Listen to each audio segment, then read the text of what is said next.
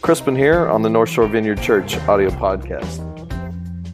Well, we've just come through yet another election year, and in this message, I'm, uh, which is part three of our series, Fully Alive, I'm trying to kind of cast a vision for how we, as followers of Christ, can uh, be a part of healing and reconciliation and seeing good things happen in a world that is so divided politically and religiously. This message is entitled People of Presence. Just a note, this starts off with a song, so the first part of this that ties into it is a song called World Inside My Mind. Thanks for listening.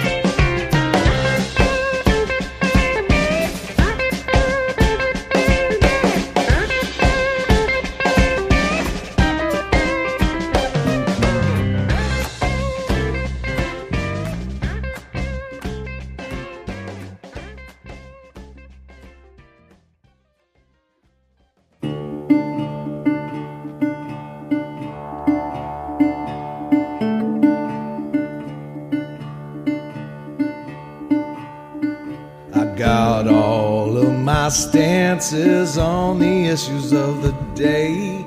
Got an argument to argue if you stand in my way. I got me this feeling that I'm gonna make you feel. I got my accusations loaded and resolve made of steel.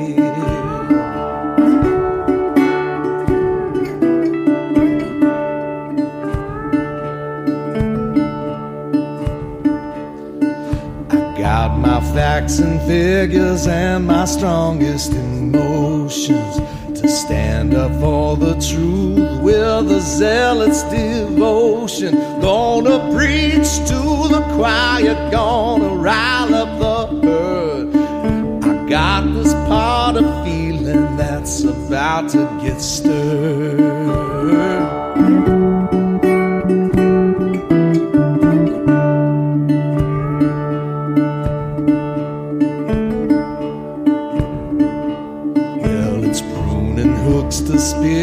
And plowshares into swords. Gonna fight me a battle with razor sharp words. It's artificial living, but it just feels so right. Like the needle and the vein waking the junkie's appetite.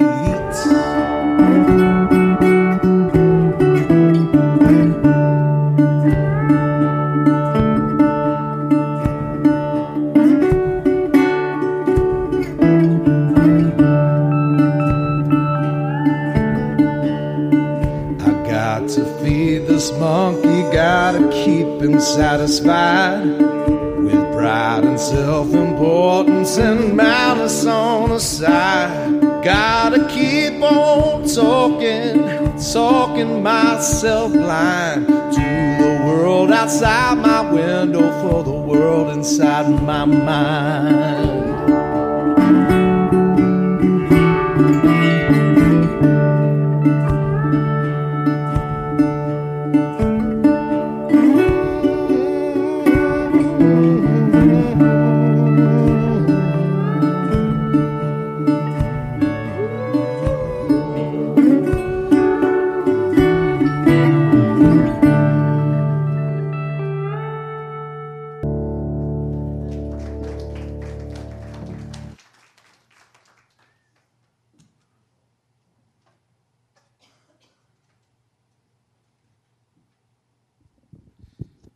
Give you a little bit of the behind the music on that one.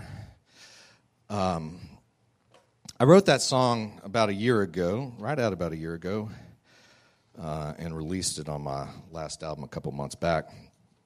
And that song was really some reflection over my own life and things that had I'd experienced over the previous couple of years.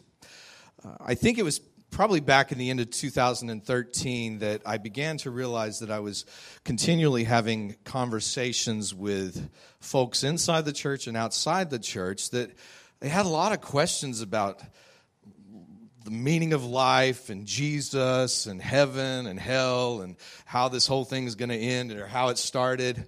And I was having these conversations just on an ongoing basis with people, and they seemed to be very helpful to folks. And they were actually helpful to me at the same time.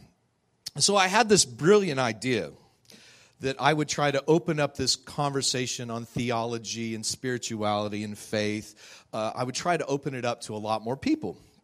And so I decided to move the conversation to Facebook. you know where this is going.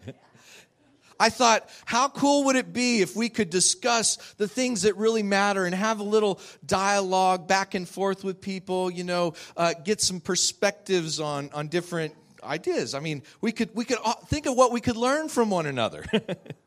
Silly me. What I discovered very quickly, uh, and this, this was probably over about six months, I discovered very quickly that almost every topic that I posted and I tried to put some thoughts on got overtaken by trolls and accusers and you know just within a matter of just hours and some of these topics they, they went on like hundreds of comments and I had never been called the things that I was called by other people before. On my Facebook page, mind you. I, mean I had people say horrendous things about me. It's as if, you know, when you're typing behind a keyboard and you don't have to look somebody in the eye, you can just be the meanest person. It's like the technology empowers like the worst parts of our uh, personalities and stuff. And so rather than having a constructive dialogue on theology, it just became this forum for accusations and defensiveness. And I remember just kind of my emotional state at that time. I was kind of feeling anxious and depressed. And, and instead of having insightful discussions, I was always feeling like I've got to defend myself. And, and, and now I'm preaching to the choir or, or making people angry and, and just kind of going back and forth on all these things. And, but then I also realized something. You know, uh, Rene Descartes, the French philosopher back in 1600, said, I think, therefore I am. But I look around at social media and cable news, and I really think it's more like I feel, therefore I am. Or not I feel, therefore I am. I express my feelings, therefore I am. There is something just utterly addictive about sharing our opinion on social media. I don't know what it is about social media because it's not as addictive to just share your opinion with your friends, but there's something about publicly proclaiming, this is what I feel. And I was starting to get in the clutches of addiction there. I need to come to celebrate recovery. Um, it because it, it makes you feel alive, but it's an artificial life. There's something about pride even if even if what you're saying is true and right and and sometimes the motives that get in there it it, it makes you feel alive but it's it's an artificial life. It's like an addiction because it just wants more and more. And what i began to see is that i was getting so focused on ideas and you know trying to argue for ideas and defend ideas and accuse people who had different ideas that I was actually ignoring the world outside my window for the world inside my mind. We have this tendency, particularly just, just in the world that we live in now, we have a tendency to demonize people based on their ideology or their ideas about politics, religion, God. We, we're so quick to take a person created in God's image and reduce them to a stereotype based on an idea that they have, and we see nothing beyond that. I don't know if you realize this, but we had a presidential election this, this week. Um, and, and we had our little election communion service, election day communion on uh, Tuesday night, which, by the way, we won't do this again for another four years, but y'all got to come out. We didn't have that many people out here, but it is a powerful service uh, for everyone who attended. And I think, uh, you know, so put it on your calendar, four years down the road. Um, and we just came together to just affirm our unity that's based not on political ideology, but on Jesus Christ because we are first and foremost citizens of the kingdom of heaven. I pledge allegiance to Jesus, not the flag of the United States of America. I mean, Jesus is my king. I mean, I happen to be an American citizen. I've got dual citizenship, but my primary allegiance is to King Jesus. And we came to express our unity in Christ and that we are, we are members of God's kingdom. And we are here to celebrate that, no matter who happens to be the President of the United States. And when we were having our service that night, it appeared like Hillary Clinton was going to be the thing. And then uh, found out a few hours later that it was Donald Trump. But I remember at the end of our election day communion service that night when we were closing things up, I was like, yeah, now maybe we can get back to being a little bit more respectful of one another and a little bit, you know, more civil. But in the few days since the election, it does not appear that we have learned to do that. I, remember I watched a little clip from uh, Stephen Colbert commenting on this election, and you know he just made the he said you know we we we got accustomed to the poison of this election and we ingested it, and it's harmed us. You think you can go down the road of demonizing people, making them into monsters, uh, and, and that it won't scar you, and you can just change your ways. But you know, it, it, it, it scars you. And it, it seems like uh, our, our culture has gotten to a place where we're just not seeing each other as human beings. We're not, nobody's listening.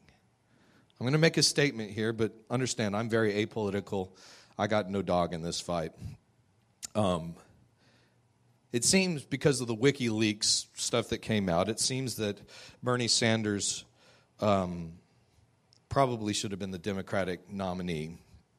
And if you look at the people that supported Bernie Sanders that came out in mass support and almost got him to be the, the nominee, there were a lot of people who felt disenfranchised. They felt marginalized. They felt like they didn't have a voice. And then when you go to the other end of the political spectrum, Donald Trump. How did he get elected? By a whole lot of people in this country who felt marginalized and felt like they didn't have a voice. But what do we see right now? We see a whole lot of people who feel like they haven't been heard shouting past one another. Everybody is going, ah, and closing their ears and shouting. Nobody, for all the people that feel like they haven't been heard, nobody seems to be listening. You notice that? Anybody hear me? so I want to I want to deal with a little bit of what is our response as followers of Jesus in this world today? What is, what is God calling us into? I put a quote in your um, outline there. This is Eugene Peterson from his book, The Contemplative Pastor. He says, Jesus is the way as well as the truth. The way the gospel is conveyed is as much a part of the kingdom as the truth presented. Why are pastors experts on truth and dropouts on the way? Ouch. What, what, is, what is Peterson getting at? He's getting that at the, the fact that pastors oftentimes are not the people you want to play in Bible trivia. Pastors spend their time studying theology may have degrees and letters behind their name. We know a lot about the truth contained in the Bible. And yet, for all the knowledge we have sometimes, sometimes we get F's when it comes to actually living out the ways of Jesus. When I look at the country today, uh, you've got kind of two main uh, expressions that dominate the religious landscape of Christianity in America. On the Protestant liberal mainline side, the, the emphasis is often on, you know, uh, taking care of the poor, mercy, compassion. And then if you go to the other side of the conservative evangelical side, the emphasis is often on uh, morality and the cross being a means to, to get us to heaven when we die. But one thing that I think that conservative and liberal Christians alike seem to miss in mass in this country is one of the most central ideas communicated in the Gospels, which is that of the incarnation. And today, I think as, as Christ followers in this country, in a world that is polarized, uh, people that are uh, demonizing one another, shutting their ears up, we can learn a lot from the incarnation of Christ that we can incorporate in our ways as Christ followers. Have you ever thought about this before? Why did Jesus why did he come into the world the way that he did? I mean, God is in heaven, he's looking down on earth, his creation, and he sees creation mired in sin, violence, destructiveness, it needs to be rescued. Why did God choose to rescue the world the way that He did? You ever think about that, or is this just the thoughts that pastors have? I thought about it. I mean, why didn't God just put a, a big neon sign in the heavens that said repent or something like that? Why? I, I think if we were in charge of this, you know, if, if we were God, I think we'd do it like Steven Spielberg style, right? You know, you get on a mountain and we'd have smoke and fire and special effects and I am God, follow me. You know, I mean, we, we would do it like that, right? We would do it impressive. There would be, it, it would, it would make a big splash. It would be huge. I mean, even the fact that Jesus was born a baby, I mean, why didn't he just come? I mean, it would have been perfectly cool if he just showed up like a full grown man told us what to do. Do you realize, think about this for a minute. There are different estimates on how long Jesus was on planet Earth, but let's just go with the standard idea that Jesus was 30 years old when he went into ministry, and he was in ministry for, 30, uh, for three years before he got crucified. That means for 30 years, 90% of Jesus' time on earth, he was just being a regular dude. Doesn't that seem odd to you? Doesn't that seem like a waste of time? We got a world to save, Jesus. Where's the urgency? Jesus was born of a Virgin Mary. He had to have his diapers changed, had to learn how to speak. Grew up the son of a carpenter, probably went on the job with his father, went through puberty, Jesus' voice changed. I mean, went through everything that we face as human beings. Hebrews says that he's faced it all except without sin. He's got sympathy on us because he can empathize with us because I know what it's like to be a human. 30 years before Jesus ever healed a person, 30 years before Jesus ever uh, delivered a sermon before he ever showed up at a wedding and turned water into wine, before he ever fed the 5,000. What does that say? I mean, I, last week and the last couple of weeks, I talked about how, you know, oftentimes we, we, we think in very pragmatic, practical terms. What is the practical aspect of, I mean, it's just an utter waste of time if you're going to save the world that way unless you realize that before there ever was a creation, before there ever was a you and me, God existed in divine community Father, Son, and Holy Spirit from eternity. God is relational at his core.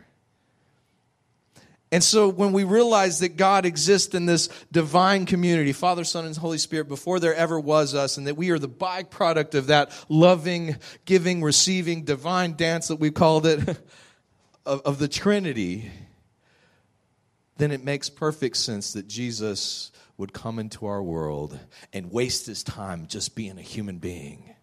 I love the way uh, Peterson puts it in the message, uh, uh, John 1.14.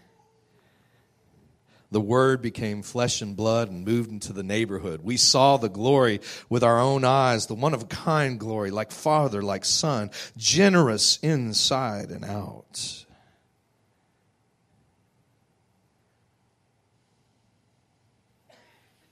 What does the incarnation say about God? It says that God values relationship. God loves us not from a distance, but He loves us by stepping into our world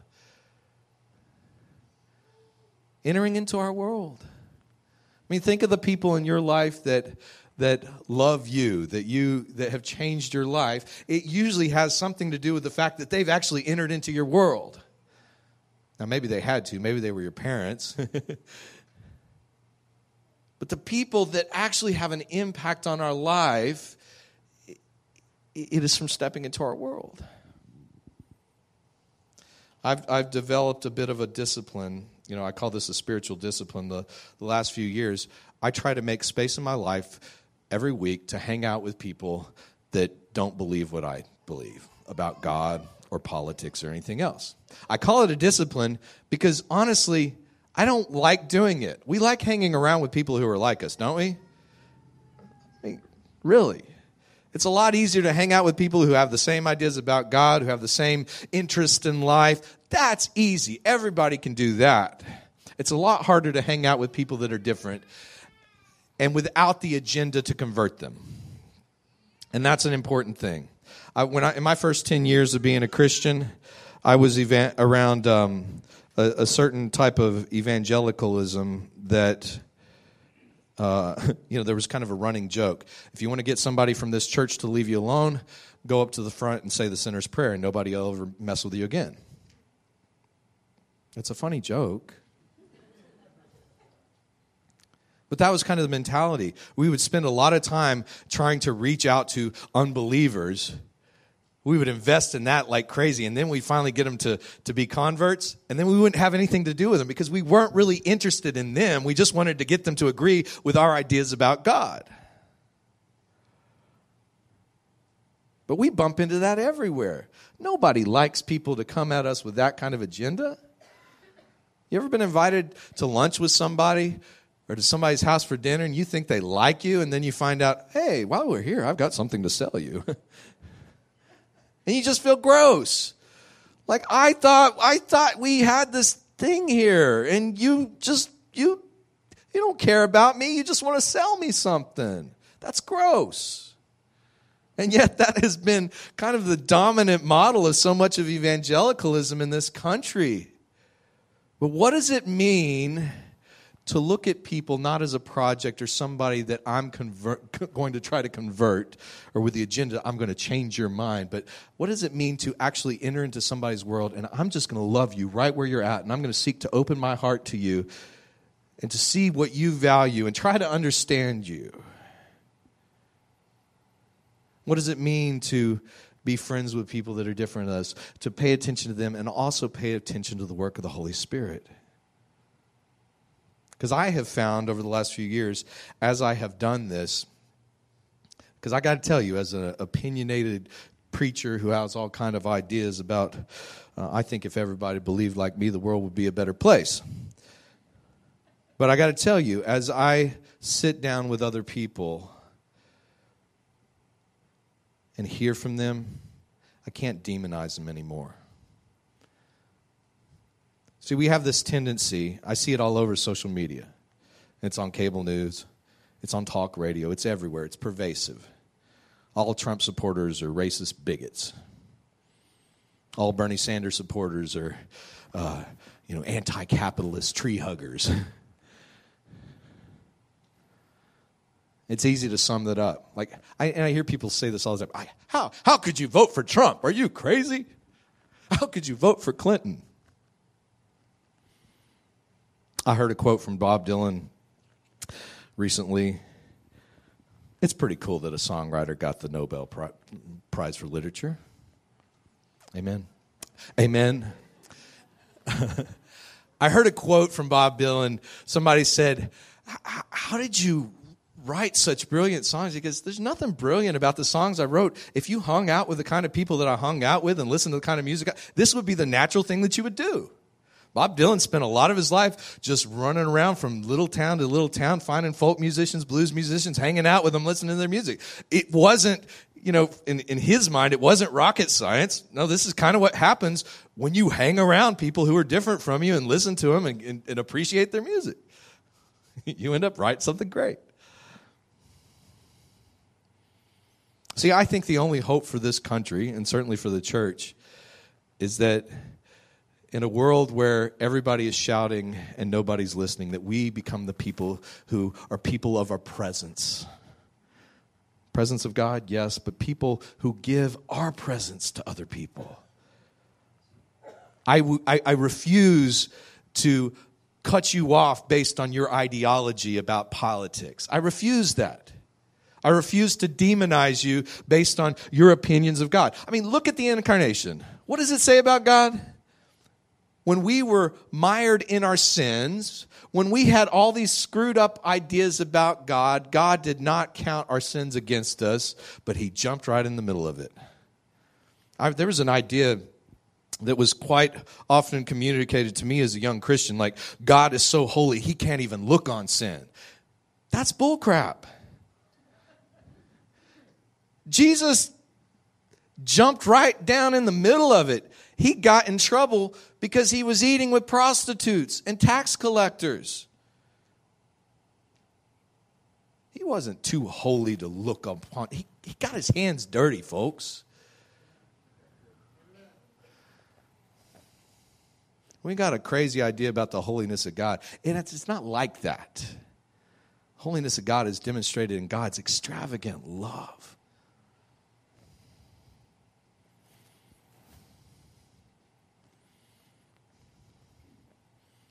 I've found, even as a pastor, the things that have made most impact in my life have been relationships. You can try to convince me all day of your point of view, and if I disagree with it, it ain't going nowhere. But when I hear your story, when I hear how you arrived at where you're at, when I open when I sincerely open my heart to you, and you open your heart to me, there is an exchange that can play, takes place there. And I believe it's because the Holy Spirit's at work in that spot.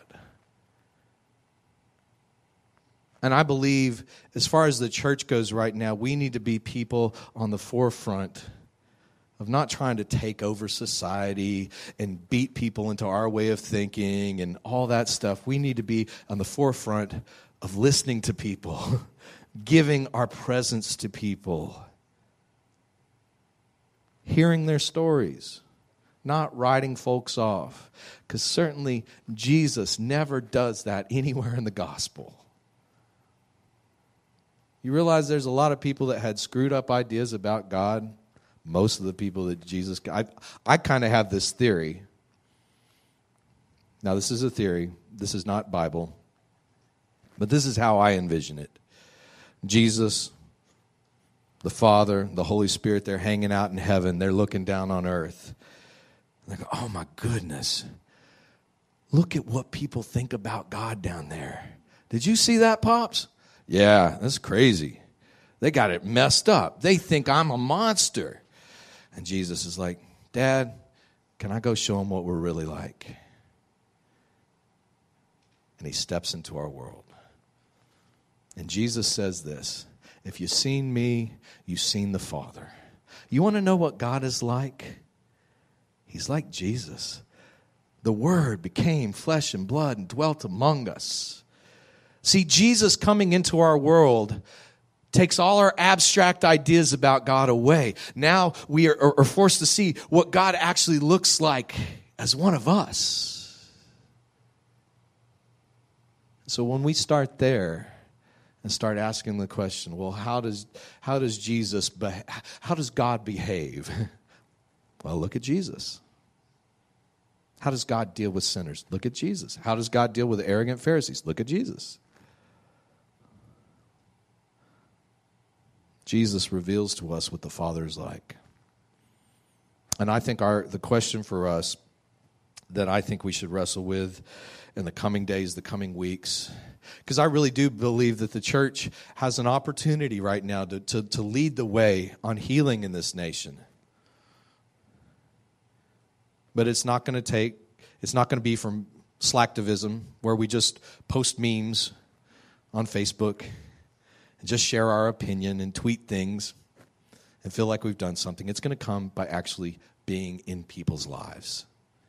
And so, the question I want all of us to ask today where are the places that we feel the Holy Spirit may be inviting us to pursue relationship with people that are different from us?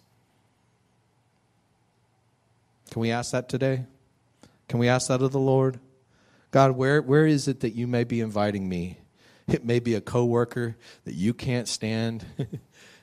it may be somebody from a different political party. It may be somebody from a different religion or different morality.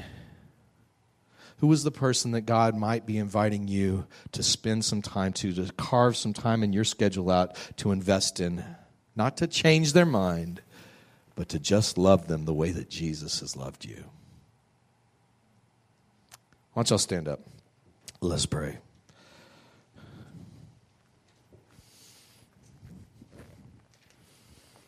Lord, we thank you so much that you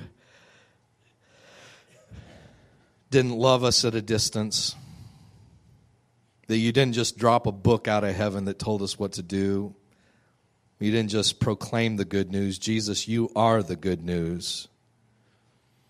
Or that when you ate with sinners, when you touched lepers, you showed the radical, amazing, great news that you are God with us.